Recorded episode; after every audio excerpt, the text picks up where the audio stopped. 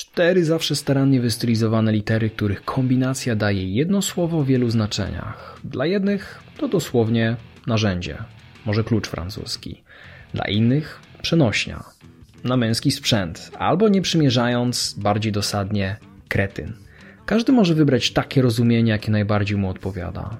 I o to właśnie muzyką zespołu Tool chodziło od samego początku. To podstawa ich filozofii, którą manifestują w samej nazwie.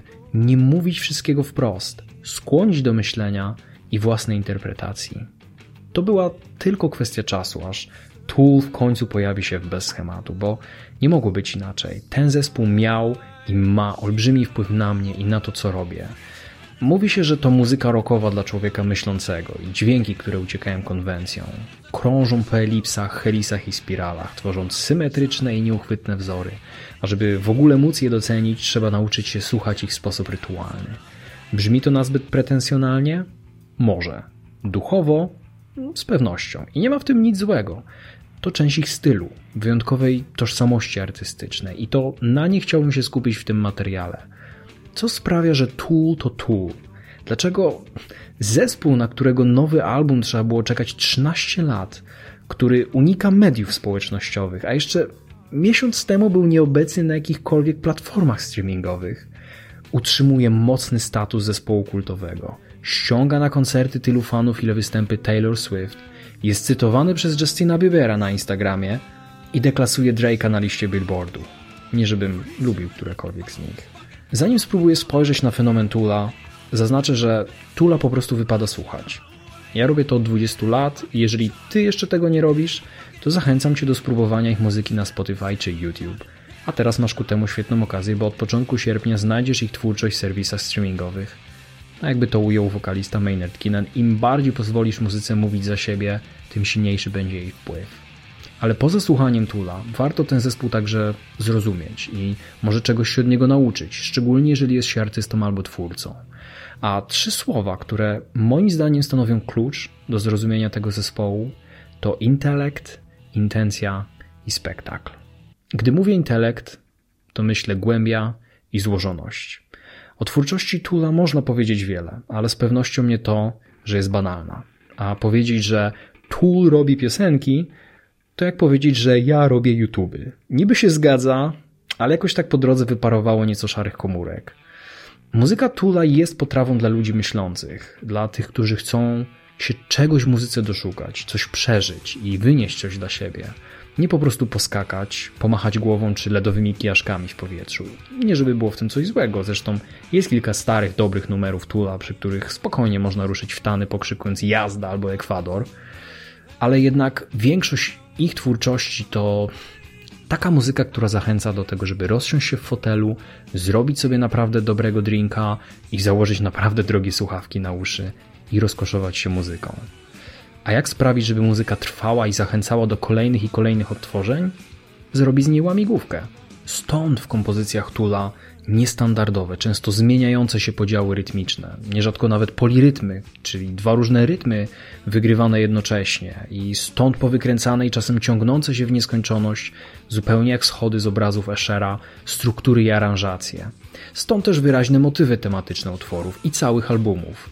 Racjonalizm, humanizm i duchowość, psychodelia, moralność i współczesność – Chłopaki potrafią czerpać wzorów matematycznych, kosmologii, filozofii przyrody, myśli Karla Junga, klasyki literatury i stand-upów komika Billa Hicksa, często na przestrzeni jednej płyty. I do tego dochodzą wielopłaszczyznowe liryki, bo zawartość utworu Tula nigdy nie jest oczywista. Przykładowo, Prison Sex to nie utwór o więziennym gwałcie, jak może sugerować tytuł, tylko dramat człowieka, który nosi w sobie traumę z dzieciństwa i sam przenosi ją teraz na innych jako pedofil. Według jednej z interpretacji być może jako ksiądz. Vicarious opowiada o naszej potrzebie doświadczenia przemocy i tragedii z perspektywy innych ludzi, za sprawą mediów, z bezpiecznej odległości, ale nigdy samemu. Lateralus to kompozycja zbudowana na matematycznej sekwencji Fibonacciego, stanowiąca pochwałę ludzkiego rozumu, a epickie 10,000 Days to piosenka o miłości bez schematu, o matce wokalisty, o Judith Mary Keenan, która spędziła na wózku inwalidzkim 27 lat życia, tytułowe 10 tysięcy dni, nigdy nawet na moment nie tracąc wiary w Boga. Jak już powiedziałem, Tool niczego nie podaje słuchaczom na talerzu. Oczekuje pomyślunku, żeby w tej złożoności znaleźć jakąś metodę, między wierszami głębie. I trudno mówić o intelekcie w muzyce Tula, nie wspominając słowem o talencie samych muzyków. To czwórka wirtuozów i każdy z nich potrafi wycisnąć ze swojego instrumentu brzmienia, jakby wpinał je do innej rzeczywistości. Basista Justin Chancellor bardzo często przyjmuje funkcję wiodącej gitary, gra melodyjne riffy, korzysta z mnogości nietypowych efektów, często nawet gra solówki. W tym momencie większość basistów powinna złapać się za głowę. A gitara Adama Jonesa z kolei tworzy nieoczywiste wzory melodyczne i rytmiczne. Łączy różne techniki. W jednej chwili potrafił dawać wiolonczele, żeby chwilę później brzmieć jak tokarka zaprogramowana na zniszczenie ludzkiej cywilizacji. No i jest perkusista Danny Carey. W moim przekonaniu jeden z najlepszych perkusistów świata. E, Danny jest jak mechaniczna ośmiornica przywołana wprost ze świata H.P. Lovecrafta przez zafascynowanego okultyzmem zegarmistrza. Carey to perkusista przez duże P, nie po prostu bębniarz, bo stosuje wiele dodatkowych instrumentów perkusyjnych, jak indyjska tabla czy elektroniczne pady, jakimi są mandale. To on najczęściej łączy paradoksy, łączy wschód z zachodem, tradycję z nowoczesnością, precyzję z lekkością i chaos z porządkiem. I wreszcie Maynard James Keenan, człowiek legenda, którego głos rozciąga się na wielobarwne spektrum emocji i stylów i lawiruje po różnorodnych skalach tonalnych. Maynard jest jak słoik miodu, w którym można znaleźć żyletkę. I przez żyletkę mam na myśli mocny krzyk, wydarcie się, sporo agresji, której jest już coraz mniej, coraz więcej z tego miodu, a coraz mniej żyletki, ale wciąż można się zaciąć w język i mam nadzieję, że będzie można jeszcze przez lata. Więc czwórka wybitnych muzyków i ich fenomenalne umiejętności to jest jedno. Ważniejsze jest to, w jaki sposób potrafią je skonfigurować i nie będzie przesadą, jeżeli powiem, że brzmią razem jak żywy organizm, w którym poszczególne instrumenty stanowią współpracujące systemy i układy. W muzyce Tula nigdy nie ma bezmyślnych popisów wirtuozerii, tak obecnych w wielu progresywno-rockowych metalowych zespołach, lubujących się w instrumentalnym onanizmie bez celu. Nie. Tutaj u Tula zawsze na pierwszym miejscu stoi kolektyw i to moim zdaniem także jest objawem dojrzałości i intelektu. Ze wszystkim, co robi zespół, kryje się też jakaś intencja artystyczna. Nieprzypadkowy jest ich styl bycia, nieprzypadkowy jest sposób, w jaki dzielą się swoją twórczością oraz to, jak ją rozumieją. I gdybym miał rozbić to, co rozumiem, przez intencję na dwa słowa, jak zrobiłem to w przypadku intelektu, to byłyby to perfekcjonizm i konsekwentność. Perfekcjonizm, czyli wręcz chorobliwe szlifowanie swojej muzyki, tak żeby była ona nie do odtworzenia przez innych śmiertelników. I konsekwentność, czyli robienie swojego i po swojemu oraz w swoim tempie, wbrew trendom i modom technologicznym czy artystycznym. Po prostu pozostawanie wiernym swoim wartościom i filozofii artystycznej. Jest jakiś powód, dla którego chłopaki kazali fanom czekać na nowy album 13 lat. Okej, okay, tych powodów jest sporo, ale perfekcjonizm jest jednym z nich. Stworzenie takiej muzyki, ponad 10-minutowych kompozycji skąpanych w polirytmach i jeszcze dopracowanie ich wykonań na żywo zajmuje czas. Dużo czasu a jeszcze szalone koncepty, które przywają w swoje utwory, albumy też nie powstają za pstryknięciem palca. I dorzućmy do tego jeszcze konsekwentnie podtrzymywaną przez ponad dekadę decyzję zespołu, żeby nie dystrybuować swojej muzyki przez platformy streamingowe. Jak powiedział kiedyś Maynard, ich kawałki to nie spoty reklamowe, które można zarzucić w radiu niczym jingle, to raczej seansy kinowe, więc intencją zespołu było prezentować swoją muzykę jako kompletną całość na płycie CD i te, teraz, kiedy Tool zdecydował się pójść z duchem czasu i zawitać na platformach streamingowych, i tak wydaje album w wersji fizycznej i limitowanej z czterocalowym składanym ekranem HD i mini głośniczkami, żeby można było na nim obejrzeć specjalny wideoklip. To jest jak puszczenie oka do fanów. Tak, jesteśmy na platformach streamingowych, tak, idziemy za duchem czasu, ale dalej uważamy, że wydania fizyczne rządzą. I jeżeli to nie jest wierność swojej filozofii twórczej, to naprawdę nie wiem, co mogłoby nią być.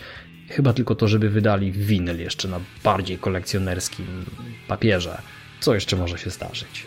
Jeżeli jeszcze to jest mało perfekcjonizmu, to dorzucę, że gitarzysta Adam Jones pełni poniekąd rolę dyrektora artystycznego w zespole i reżysera jednocześnie. to dzięki jego zaangażowaniu i współpracy z ilustratorem Alexem Grayem albumy mają charakterystyczne psychodeliczne okładki, które wielu służą za obrazy powieszone na ścianach.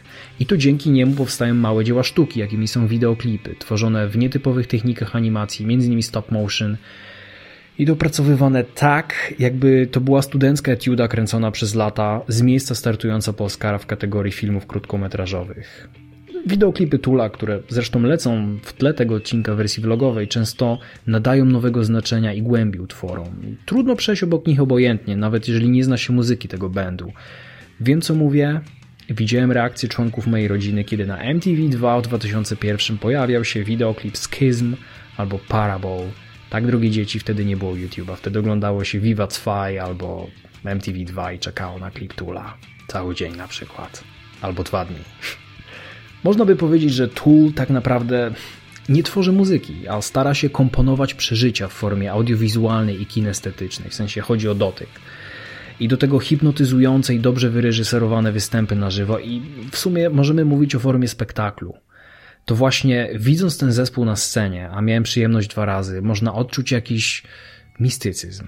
Może nawet wrażenie uczestnictwa w zgromadzeniu sekty, które muzycy podsycają, przyjmując na występach jakby rolę egipskich kapłanów, chcących nas przekonać, że potrafią wywołać zaćmienie słońca. A my chcemy w to wierzyć, także poza halą koncertową. W kontekście premiery Fear to jest dobra historia, w połowie czerwca wybrani dziennikarze muzyczni z całego świata dostali tajemnicze zaproszenie na sekretne sesje odsłuchu nowej płyty, na które można było zabrać wyłącznie długopis i kilka kartek papieru. Zupełnie jakby zespół mówił, zostaliście namaszczeni na naszych apostołów, doświadczcie naszego opus magnum, a teraz idźcie i nieście dobrą nowinę. I w tym punkcie można się zaśmiać, można zapłakać, ale dlatego niech to wybrzmi. Spektakl w wykonaniu Tula o wyłącznie mistycznym charakterze nie byłby do zniesienia. Wszystko, co dotychczas powiedziałem, może budować wizerunek zespołu pretensjonalnego, hermetycznego i nieznośnie poważnego, ale nic podobnego. Spektakl Tula to w dużym stopniu komedia i dystans do siebie. Czasem, czasem zespół zdaje się krzyczeć: Nie bierzcie nas aż tak na poważnie. To tylko takie show, a muzyka jest złożona z nut. To nie jest żadna religia, nie tkamy żadnych zaklęć. Miejcie do siebie dystans tak, jaki my mamy do siebie. I jako fan od 20 lat mogę powiedzieć, że istnieje jakaś forma zabawy z fanami, może nawet prowokacji. Artyści rzucają fanom skrawki informacji, kąski, często fałszywe tropy i uwielbiają obserwować, jak ci zagłębiają się w interpretacjach, nawet jeżeli to nic nie znaczy. Więc sami podsycają ten kult, robiąc rzeczy na pokaz, jakby trolling był nieodłączną częścią ich twórczości. Zresztą, kiedy w 1993 Tool w wyniku dziwnego zbiegu okoliczności zagrał w miejscówce należącej do kościoła scjentologicznego, to wokalista Maynard chodził z miejsca na miejsce po scenie i wydawał z siebie beczenie owcy przez półtorej godziny. A na innym koncercie skłonił publikę, żeby przez 5 minut powtarzała frazę Think for yourself, question authority. I kiedy krzyczała to już cała sala, dorzucił tylko mimochodem and don't repeat things anyone asks you to. Więc humor, humor jeszcze raz humor. Beka. Jeszcze sesje zdjęciowe muzyków podczas grilla, a nie w jakimś opuszczonym gotyckim kościele, już tylko jako wisienka na szczycie tortu. Jeden z przerywników na płycie Enema jest kilkuminutową inkantacją w języku niemieckim, która brzmi jak jakby okultysta przyzywał demona, a w rzeczywistości stanowi po prostu przepis kulinarny. Więc tak, to jest ten sam zespół, który tworzył utwory oparte o sekwencję Fibonacciego i sięga po Arystotelesa, żeby opisać istotę ludzkiej duszy.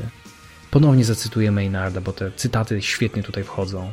Jeżeli zaczniesz traktować się zbyt poważnie, twoja sztuka na pewno na tym ucierpi. Dla Tula twórczość jest formą spektaklu, a nigdzie nie zostało zapisane, że ma to być wyłącznie tragedia. Wszyscy moglibyśmy odrobić kilka lekcji poznając twórczość tego zespołu a przede wszystkim Justin Bieber, który cytuje na Instagramie utwór The Pot, ale nie rozumie jego przekazu. Po pierwsze, wciąż są na świecie ludzie, którzy doceniają to, co ma głębie, którzy nie chcą być traktowani jako masa idiotów, którzy od szybkiej konsumpcji wolą dobrą strawę i nieco refleksji, jak na przykład vlog poświęcony popkulturze i mediom, który wybrał formę eseju i perspektywę analityczną. Więc niech ten punkt symbolizuje zakurzone już dziś nieco słowo intelekt. Po drugie, to, że sztuka może mieć wiele wymiarów i żaden jej element nie powinien być przypadkowy, ani na odwal się. Fani premiują konsekwencje, a w świecie, w którym startupowcy krzyczą jak najgłośniej wypuść nieskończony produkt, na szczęście są artyści, którzy mówią nie wypuścimy tego, czego nie uznamy za wystarczająco dobre. Dlatego ten odcinek pisany był przez trzy cholerne tygodnie, a nie stanowi po prostu recenzji Fear Inoculum. Odhaczmy więc słówko intencja. Recenzję Fear Inoculum i tak znajdziesz w deskrypcji poniżej. I po trzecie, tajemnica zawsze podsyca ciekawość, ale dystans do siebie jest dziś na wagę złota i każdy twórca tworzy spektakl, widowisko, w którym musi zaprezentować wersję siebie i dobrze, żeby nie była ona przerysowana. Dlatego nie starałem się w tym materiale być robotem czytającym kawałek tekstu, ani nie pozwalałem też swojemu ego wyjść z ekranu. Równowaga we wszystkim tak długo, jak jest to autentyczne. Cieszę się, że Tool wszedł w nową epokę i że mogę jej słuchać na Spotify, ale nie wydaje mi się, żeby szedł na kompromisy w swojej sferze twórczej. Taki wstępny wniosek płynie po wysłuchaniu nowego albumu Fear, Inoculum. Moją recenzję możesz przeczytać w pierwszym komentarzu oraz w deskrypcji pod filmem. Tutaj dodam tylko, że to wciąż Tool, ale jednak bardziej dojrzały, już zupełnie oddany swoim wizjom i mający za nic opinię innych. Taki, który jest w stanie nosić skarpetki z sandałami i jeszcze sprawić, że wygląda to cool.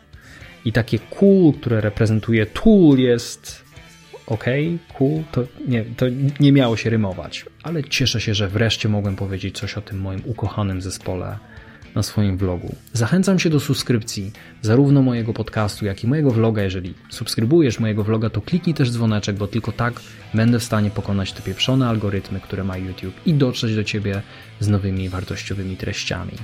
Dziękuję też serdecznie moim patronom, którzy wspierają mnie finansowo na Patronite i to naprawdę ma znaczenie. To znaczy, że naprawdę mogę poświęcić 3 tygodnie na stworzenie takiego odcinka, bogatego merytorycznie, może nie fantastycznego wizualnie, jak klipy Tula, chociaż się nimi wysługuje właśnie.